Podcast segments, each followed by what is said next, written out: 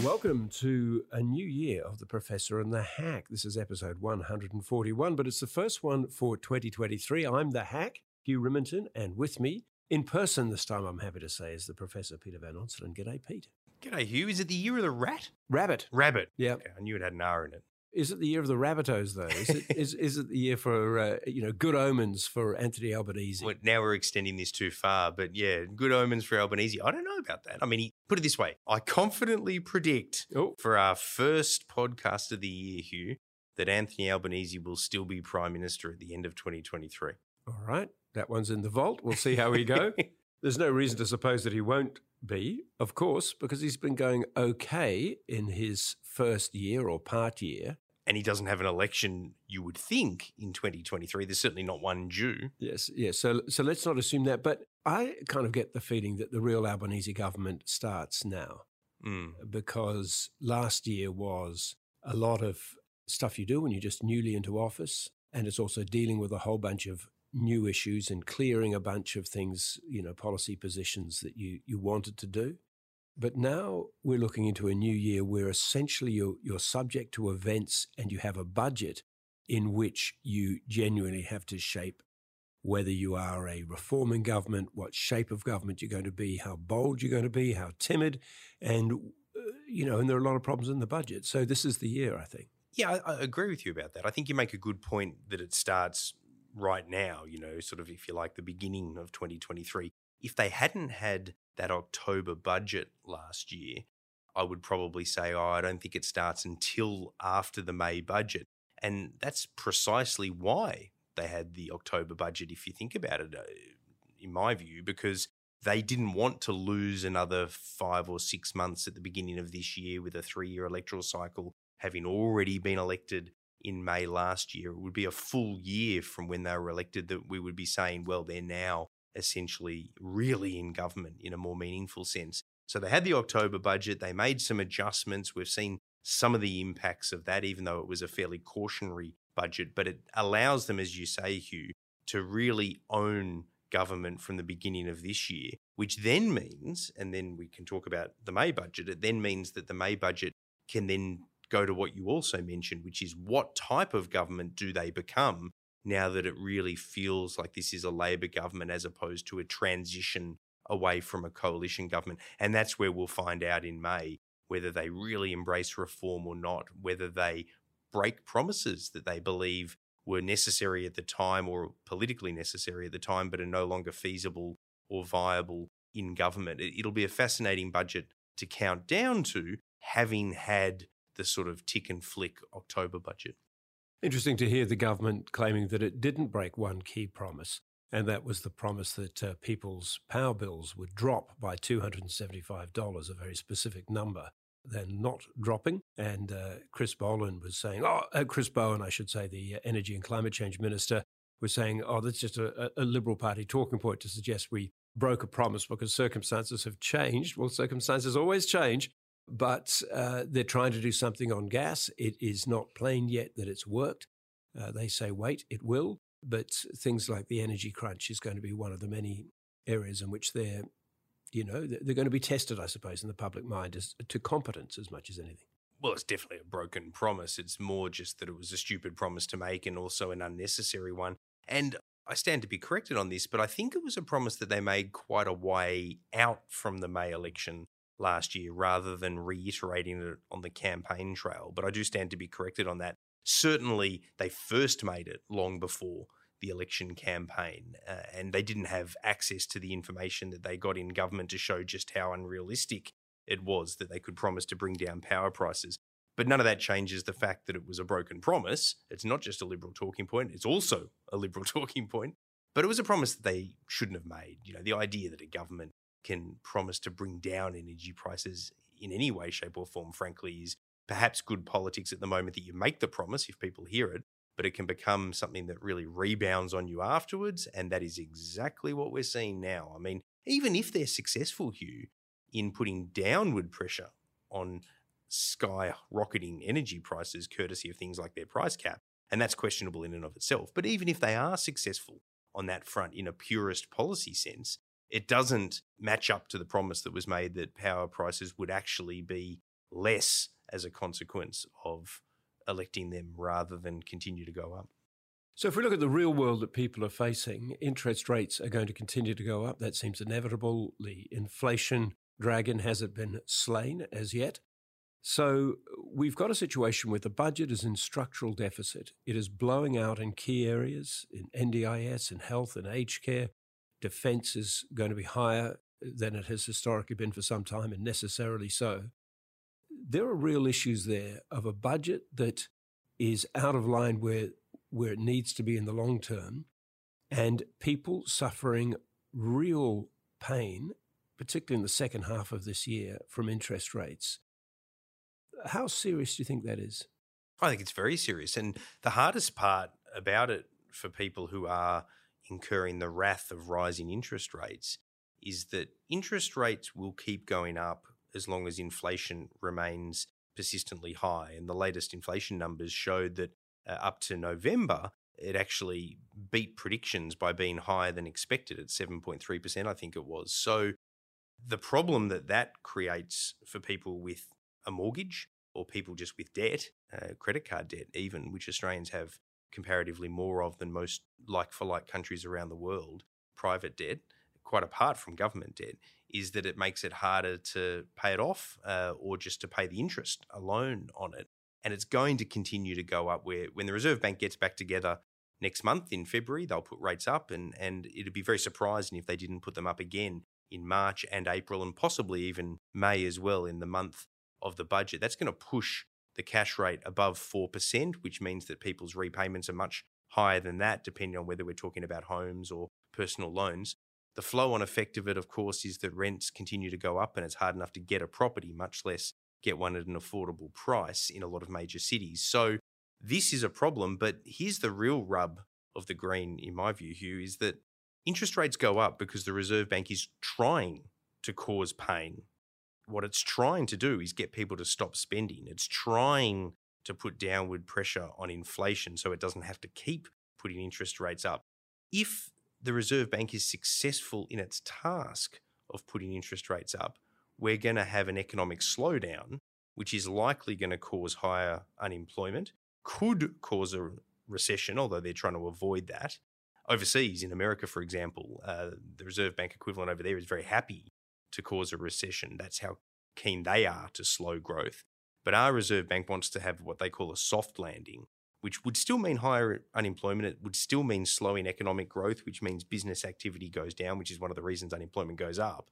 They hope to do it in a managed way, but if they mismanage it, if they put rates up for too long when the economy has started to slow, but they don't see those lead indicators, it becomes a hard landing.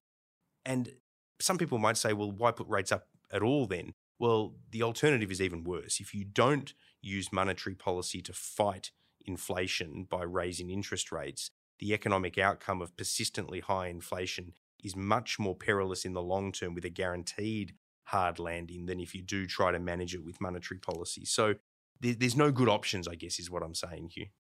Yeah, so on the Reserve Bank's own figures, the uh, average mortgage now is already over 8%. If these rises continue to come, then we could be up to a 10% mortgage again. Can I, can I just say something? If I mean, this isn't financial advice. That's always the caveat you have to be if you don't have a, a license as a financial advisor. but can I encourage any listener if they have a mortgage to not only go to their bank and threaten to leave, but to actually go to either other banks or a mortgage broker who is self interested, they get paid to switch you. But at the end of the day, it's easier now than it's ever been to change your mortgage to another lender. They, they don't have all the exit fees, the government abolished that. And you can put enormous downward pressure on what are already rising interest rates if you bother to go through the process. And depending on the size of someone's mortgage, you know, you can definitely get a quarter of a percent off. You can probably go close to getting a percent off if you really push it and if your mortgage broker really pushes it. it. It's something that either laziness or ignorance often means people don't do it, but the impact over the years is unbelievably substantial. And the good thing, Hugh, is if you do it and then for whatever reason, after the pain of all the paperwork, you don't like it, it's just as easy to change to another lender after that because of the new rules that governments have put in place banks rely on people's static inertia. loyalty, inertia. They don't reward that loyalty. New customers to individual banks get lower mortgages than existing customers. It's written into the way that they do business. So existing customers need to not be static and, and not, you know, not, not just sort of sit on their backsides. They need to get out there, particularly in a climate like we're talking about with rising interest rates. Wasn't financial advice. We'll call that consumer advice rather than uh, financial advice. Um, what, what I'm, I'm intrigued about this is, in the broader political sense, is that if indeed uh, we do wind up with a hard landing, we do wind up with a recession, you're already hearing a line that's being trotted out. I heard it from Ted O'Brien, who's the opposition climate change shadow, saying it's a great sting of, of a line. Inflation's back because labor's back.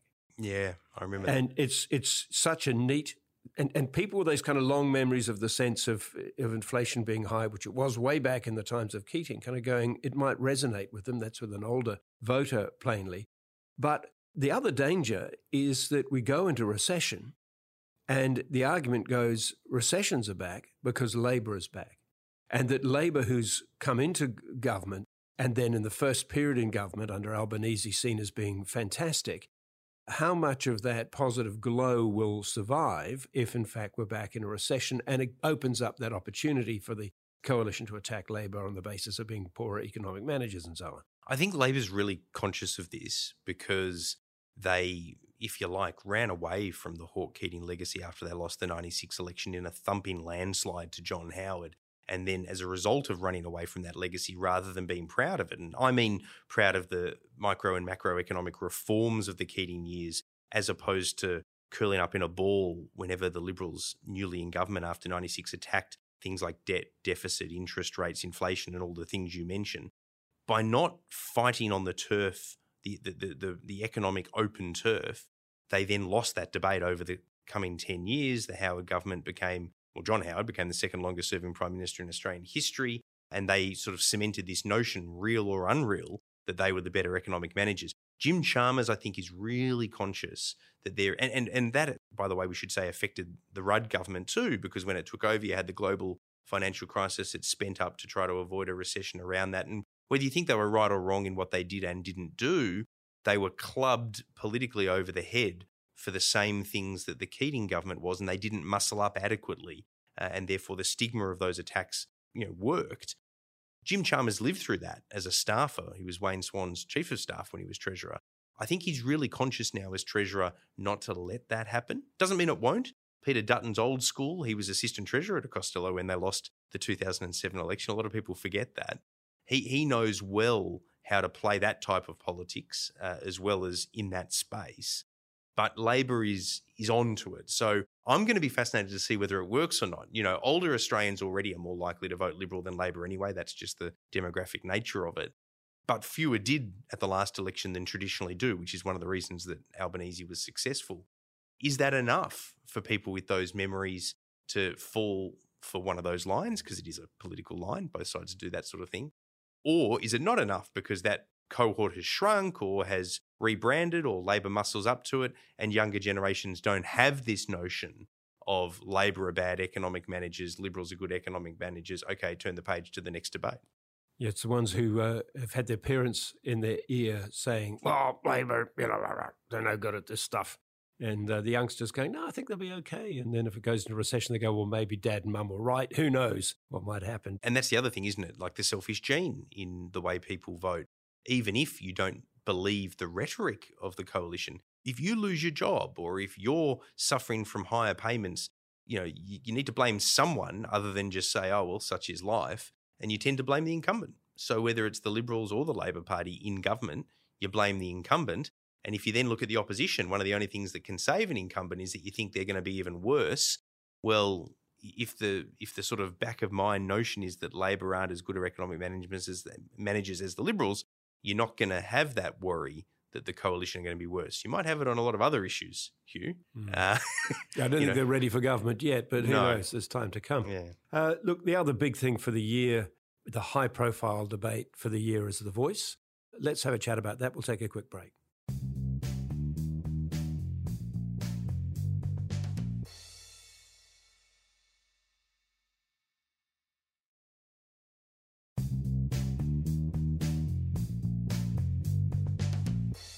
Welcome back to The Professor and the Hack, episode 141, with the uh, Professor Peter Van Onselen. The voice, Peter. I've got a nervous feeling about the voice because at the moment, I don't think it has landed where it needs to be. We're a long way off, but it is still wafting around in the ether with people not having a very distinct sense of what it is. And there's only so much time I think, before these arguments can be clarified to the point that people know what they're voting on. What's your feeling on the whole debate about the detail argument and whether the government so far has been um, running the argument properly? Well, I mean, I'm sort of I'm loath to say this, but you know, it's how I feel. I'm worried that the government is being so unclear about what a voice is or isn't and what it may or may not become, and all of these sort of ifs and question marks, that as a consequence, something that is designed to be a reconciliation point and designed to bring us together could actually end up causing many more divisions than anticipated because you, you, will have two sets of people that potentially can come together when voting on this to defeat it, which would be diabolical for the whole reconciliation movement. You have the people who would vote against it no matter what. But they are able to rabble rouse with all sorts of questions and concerns about what it could look like, what it might mean, the lack of detail, etc., etc. That's a cohort that of itself is not enough to defeat it. But they could be joined by a bunch of people whose hearts and minds are in the right place where they would want to support something that they think the voice is or isn't, but ultimately just decides, as so often happens in referendums, to vote against it because they feel like there's not enough detail or they don't really understand it properly. And and the government has to take the blame for this so far. Now maybe it'll fix by the time we get to the the promised referendum, which is promised to be in the second half of this year. But at the moment, yes, there is a lot of detail out there if you go looking for it about what the voice might look like. But it's also true that none of it is definitive. Mm. It's options. Uh, you know, the government likes to refer to a lot of the formal detail that's been provided by the committee tasked with putting together the proposal around the voice. But what they've put forward is a bunch of options. And Anthony Albanese wants Australians to vote with their hearts, not their heads. He doesn't say it like that, but he wants people to vote yes because you believe that there should be an Indigenous voice to Parliament. I think a majority of Australians in a majority of states agree with that. But if you don't then put the meat on the bones of that, I think that you lose potentially that majority, certainly in a majority of states, which you need constitutionally. And one of his arguments, and Linda Burney, as his Indigenous Affairs Minister, has made this argument many times as well. One of the arguments is that, uh, you know, a lot of other referendums don't carry those details. Well, I've got two things to say to that. The first thing, very quickly, is that that's why most referendums fail because they don't carry enough details so voters vote no. The second thing is they're right. We, we don't have the kind of constitution that you know is sort of written in stone. It's, it's it's something that can be interpreted by the High Court. But making that point, even if he's right in a policy sense, doesn't necessarily help him politically because then that will allow opponents of the voice to say, well, that's half the point here. If it's not specific and clear, it could become anything. Mm. You know, it allows that sort of floating of the the bogeyman to to get people to be worried about it. It's interesting too because part of the thing which I think Australians really support most strongly is the notion of there being some constitutional recognition of Aboriginal and Torres Strait Islander people in the Constitution, that the founding document says, look, these people were here for tens of thousands of years. In fact, that's not what you vote on. No, because that's a preamble, isn't it? Well, you could put it in the preamble, but that's not currently in discussion. So what you what you've got is a recognition of First Nations people by inference. It's not a statement of recognition, it's a recognition by inference, because if you're saying in the Constitution that Aboriginal and Torres Strait Islander people will have a voice to Parliament, by inference, they are recognised in the Constitution. And I think some people might feel there's a lack of ambition there and a lack of a declarative statement that Australia is built as a modern society upon the people who were here for tens of thousands of years, who developed this culture or cultures with extraordinary achievements, the capacity to convey information, to have unity of religious thought over vast distances without road systems, forms of transport, not even the horse, not written systems. So there are there is enormous sophistication to this culture, these series of cultures that we still don't fully understand and recognize that adapted to this vast landscape and, and succeeded over that amount of time. So some sort of recognition of that is not in we're not that is not what people are going to be voting on. Yeah, and, and can I just say, I mean, even if I mean I agree with that, but even if that weren't the case, just I, I still think that the indigenous culture of this land needs to be recognised in the sort of way that a preamble, a voice, constitutional recognition would dictate.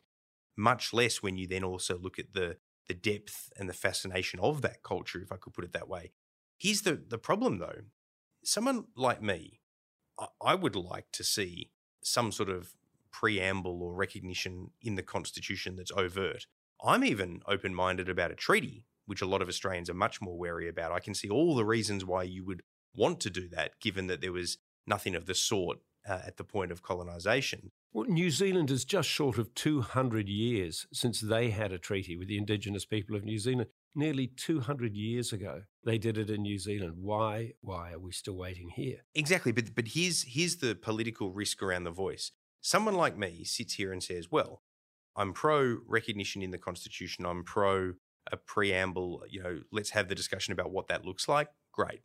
I'm even entirely open minded about the idea of a treaty, it then becomes a debate and a discussion about what that might look like. The voice, with whatever that might look like in terms of what, and I'm, I'm partly putting my political scientist hat on here, what that might look like, as opposed to what Anthony Albanese in the odd interview says will or won't apply, which ultimately means very little as the years and decades roll by. I want detail on that. I want to know where limits are, where it goes. I'm not against it. In fact, I'm I'm notionally absolutely for it, but I have concerns and question marks. Now, what do I do at the end of that? I probably take the view that comes from Albo's speech on the eve of the election that this is a hard issue. So I, I can't imagine that I would vote against it ultimately. But I do want a lot more details. And I am sitting and haven't yet really talked about it as a commentator. I haven't written about it yet, and I may never in the countdown to it because I'm not sure that I want to write about my concerns and feed something, even if I sort of, if you like, want to get it through. But I guess I'm saying that if somebody who's open to a treaty has concerns about the lack of information around a voice, how many other Australians who are already closed minded about something more significant like a treaty are going to also share concerns about a voice if they don't get more details? So the government's got to fix that, I think, or else they're on a path to failure potentially. Yeah.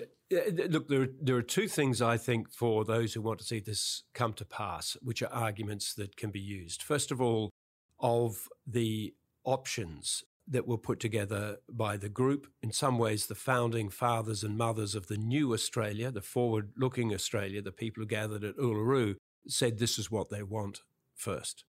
And so that should be respected or given a fair degree of weight. And the other point to it is the point that was made by Professor Anne Twomey, constitutional law professor at Sydney University, who says that what we're voting on is not the detail. You cannot vote on the detail.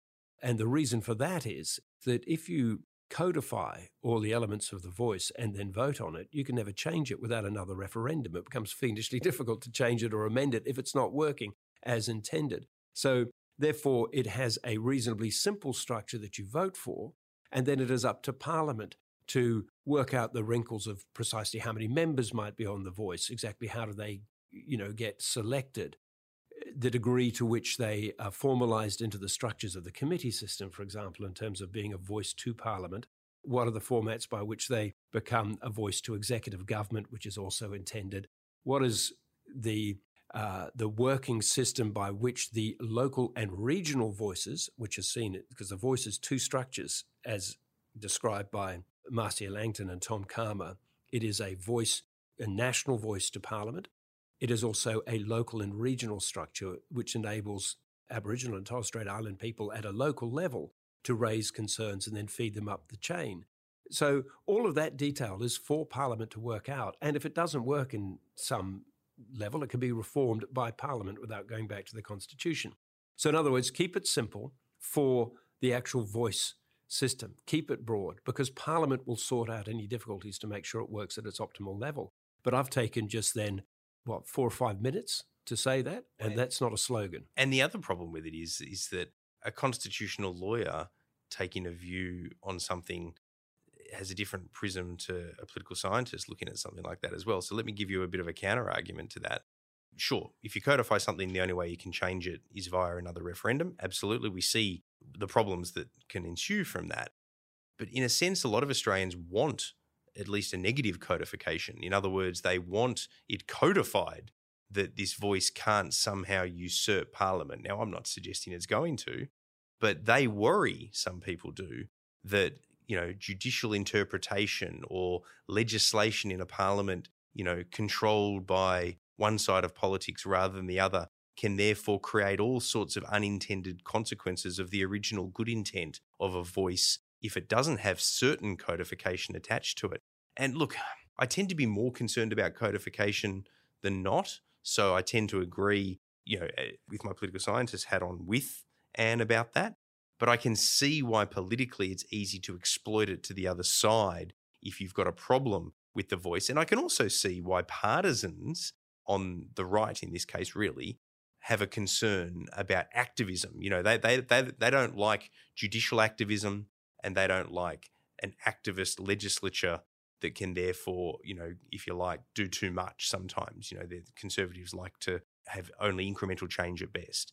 So I can see why they sit there and say, well, if we have a voice, all of a sudden you might have a high court scenario where they interpret that the meaning of this voice is for it to be able to block parliament and have a veto right, for example, decades from now. They worry about that. And uh, look, these are scare campaign tactics. Let's be very, very clear about this. But some people feel that way. Yeah, if you were a, a gun for hire political campaigner, completely amoral. You don't care which side you're going to argue for, but you're going to bring all the tools that you have in your yep. toolkit to whoever hires you.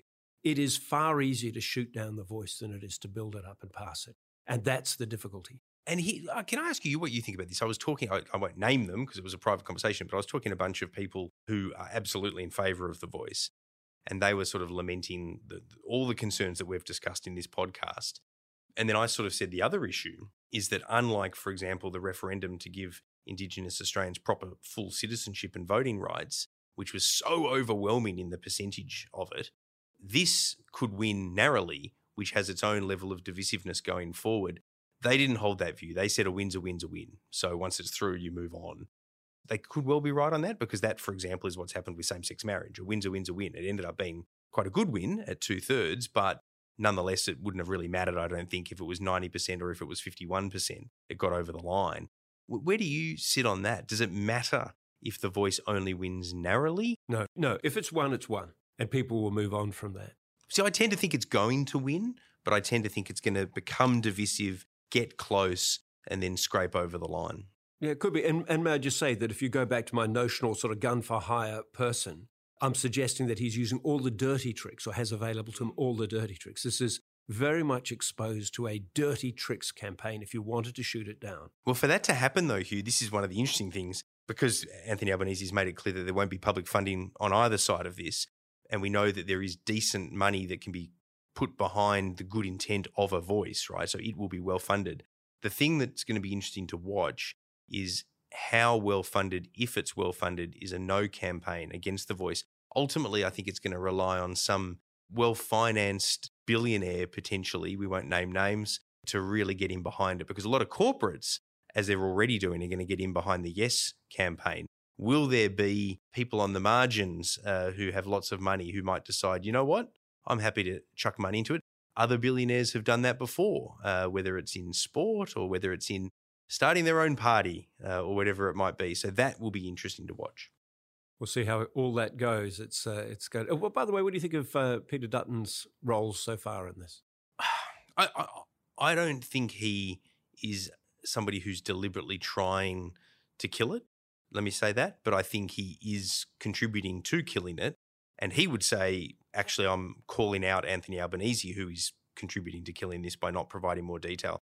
Ultimately, I think he would rather this didn't become a culture war issue and he was able to support it but he doesn't feel like he can hold his right flank together if he doesn't get more details. So he's going to hold the line on that, even if it, it causes it damage. But he could effectively kill it by creating, uh, removing the image of bipartisanship, while at the same time blaming Labor for it. But he's also got to be careful about his left flank. I mean, we saw what happened to the Nationals when they came out and said, we're opposed to this as a party. It d- didn't matter that they have the right for people to cross the floor. You know, Andrew Gee quit the party over it. Others have expressed concerns, and that's in a very small party room that's more naturally conservative than the Liberals.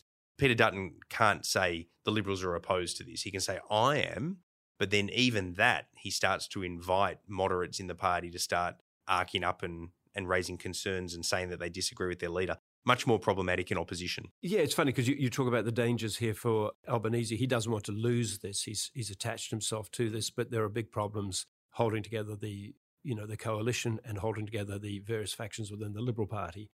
So this is a tricky one for all of them. It's it's not, not in many ways the main game. If the economy is the main game, others will say it is the main game. But uh, and and that could help it or hurt it, couldn't it? I mean, people might just vote against it. If it's the second half of this year, the economy will you know be much more. It'll be much clearer to us by the second half of this year how the economy is tracking. At the exact same time that a lot of energy is going to be expended on a discussion around a voice, do people just go, "Oh, we don't care about this," so they vote no? Or do they say, well, yeah, okay, we like the good intent of this, we'll vote yes, but we don't really care about it? I, I suspect it'll be one of those two. Look, we're nearly out of time. We've got a couple of things to go on. One is the New South Wales election, but I might park that. We'll talk about it next week. Very important election. Obviously, it's the last Liberal held mainland state, and uh, Perrottet there fighting for his life to keep that going. But uh, Jim Molan, Senator Jim Molan, former Major General Jim Molan, died in recent days. Hmm. I reckon Jim was a substantial contributor to Australia, is a military man initially, and he did run the war in Iraq. He's the operational chief that the Americans brought in, and we're happy to have him running at 300,000 troops in the early stages, 2004, 2005 in Iraq. That was a pretty major role for an Australian. Then entered Parliament, and his legacy, I suppose, in a policy sense, was uh, forming up Operation Sovereign Borders, what do you make of the late senator and, and his contributions? Yeah, well, he had a much bigger impact than most people in the military who rise to the rank that he did have. If he had no political career, but he just did what he did in the military, which was really his you know whole career in, in a much more substantive sense, he would still be one of those people who didn't become the head of the army or the head of the military writ large, who is still remembered because of the things you mention uh, sovereign borders as well as you know running the international force in in Iraq for a period. But having then moved into politics is also interesting because you then had a real hard edged senior military person in the parliament. You get a lot of ex military types, but most of them tap out at you know sort of captain or major rather than push all the way through to those general ranks, much less within the context of what he did quite uniquely as an Australian general. So an interesting impact. And that's all before you even consider that he was also a warrior for the hard right out of New South Wales within the Liberal Party factional structure, not just on national security issues, which was his bread and butter, but on a host of other issues as well. And that's all before you get to the fact that he just happened to have a daughter who's more famous than he ever was in journalism, you know, at Channel 9 and Sky News now. So he had a pretty big imprint despite uh, even just as a politician, a pretty big imprint, despite not being a frontbencher at any point in time. Mm, indeed. And of course, it does raise, as inevitably it must do, nature and politics abhors a vacuum. There is now a space on the Senate ticket that must be filled in New South Wales. That's getting a little bit willing from what we hear, as it inevitably it does in New South Wales factional politics, to look for a replacement. And it really matters, this one too, because he was only just re elected at the last election, which for Senate terms means, unless there's a double dissolution, it's a six year term that's only just begun. The mail is that he's the right wing candidate, so the right within the factional structure will get it, but they'll still have their own fight internally to work out who gets it amongst a cohort of names. Will it be a woman, for example, because the Liberals keep promising they're going to fix their gender representation problems, or you know, will it be a man? Then you've got the moderates who would like to take the position, but are willing to sit it out if they think they're going to get Marise Payne's position uh, anytime soon if she chooses to move on, because she was, of course, only re elected at the last election as well. So there will be all sorts of jostling there. But we're hearing that the Liberal Party might even put that off until after the state election, which we'll talk about next week. Fantastic. Peter, great to talk to you as always. Happy New Year, although we're already most of the way through January, and uh, good to have the prof and the hack back for another year. And good to see you. Talk to you soon. See you, man.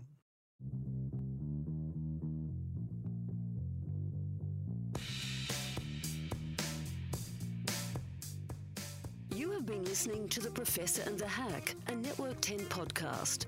To make sure you don't miss any episodes, subscribe in your favourite podcast app. Thanks for listening.